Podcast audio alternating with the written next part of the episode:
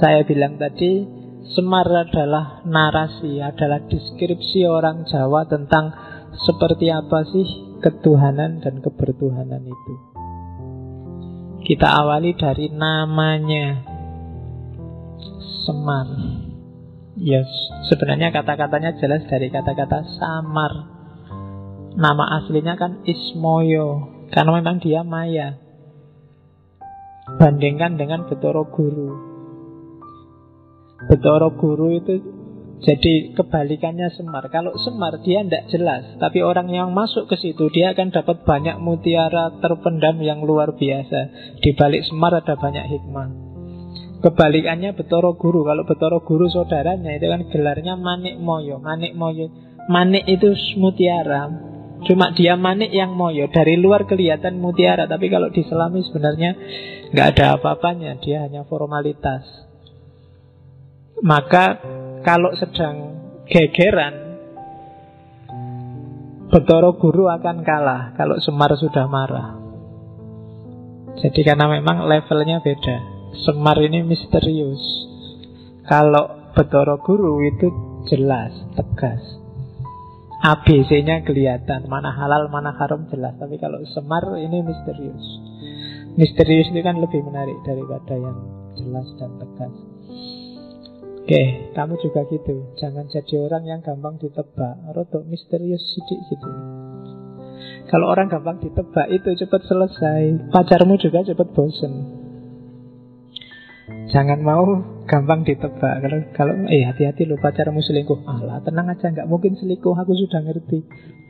A sampai Z dia itu tidak enak. Orang dikejar-kejar itu karena misterius.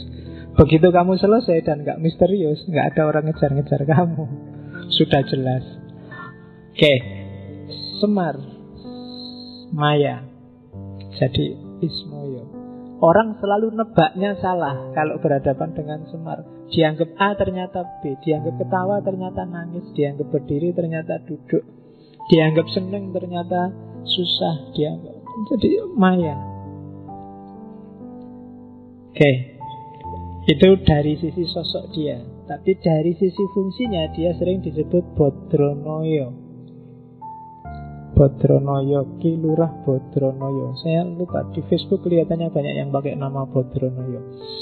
Meskipun ngerti karepe apa ndak aku ya ora paham. Jadi Bodronoyo itu dari kata-kata bodro, bebodro. Bebodro itu membangun dari bawah, dari pondasi. Kalau noyo kebalikannya.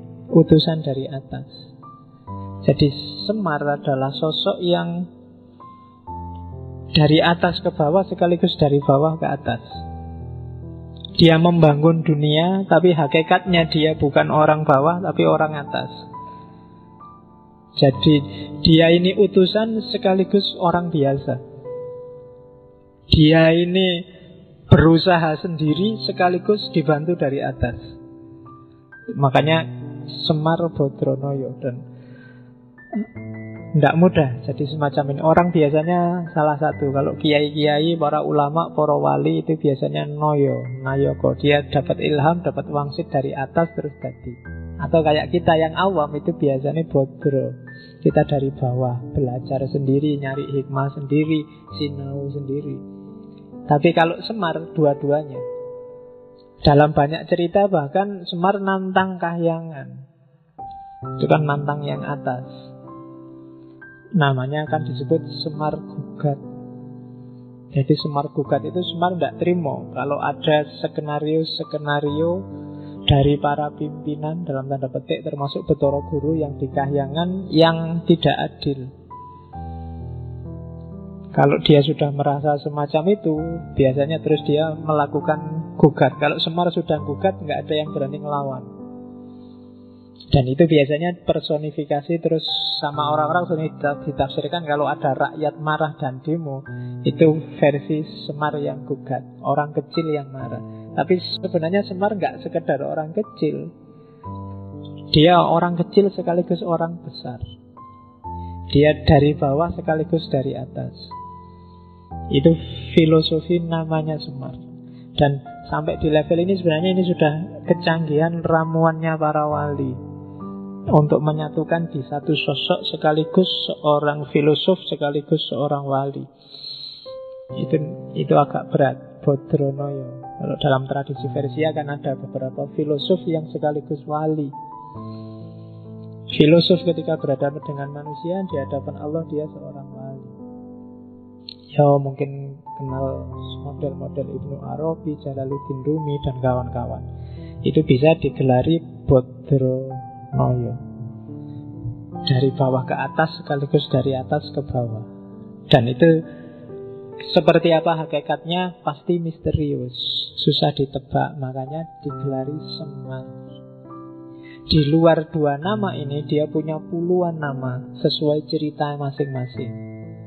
Setiap cerita kadang-kadang ada namanya sendiri.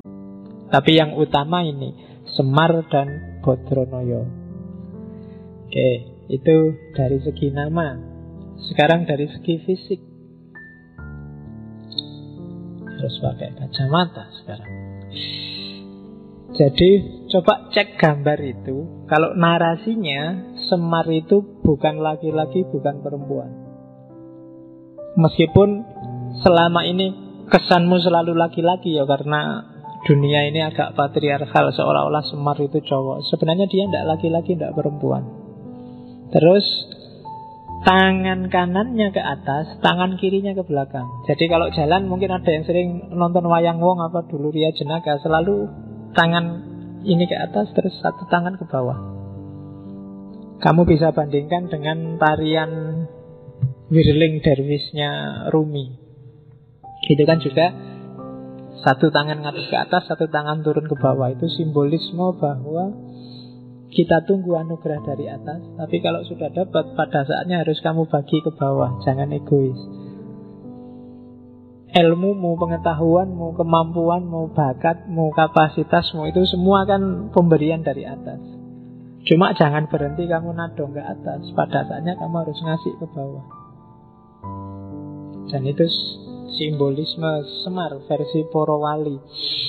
Terus yang ketiga, dia anak-anak sekaligus tua. Wajahnya sangat tua, tapi dia punya kuncung sehingga kesannya kayak anak-anak. Kalau kalian kan wajahnya tua, tapi aslinya kan Iya. Nah kalau Semar itu anak-anak sekaligus orang tua. Jadi manusia yang utuh, insan kamil itu ya harus lengkap. Dia punya sisi anak-anak yang jernih, tapi juga punya sisi orang tua yang matang. Anak-anak itu kan jernih. Pikirannya belum ada apa-apanya, belum terkontaminasi macam-macam. Sementara orang tua itu menang di matang. Jadi wajahnya sangat tua tapi punya kunjung. Berarti dia matang sekaligus jernih dan itu berat. Tapi gambarnya ya jadinya lucu kayak gitu. Orang tua tapi punya kunjung. Oke. Terus biasanya Semar ini kalau diwayang apalagi diwayang orang gambarannya dia matanya rembes. Apa ya rembes itu? Bahasa Indonesia ini apa matanya rembes itu? Jadi berkaca-kaca ya berbesmili itu kan oh, ini kalau rembes itu terus-terusan. Jadi berkaca-kaca terus ngerem. Apa ya bahasa Indonesia nggak lengkap ya matanya ya rembes orang Jawa yang ngerti. Jadi selalu berair. Jadi terus berair itu. Ya cuma mulutnya selalu ketawa jadi matanya rembes, selalu berair tapi selalu senyum, selalu ketawa. Itu gabungan antara keprihatinan dan antara duka dan suka. Itu hidup. Jadi analoginya para wali untuk menggambar manusia yang utuh itu ya bisa senang, bisa sedih. Terus ya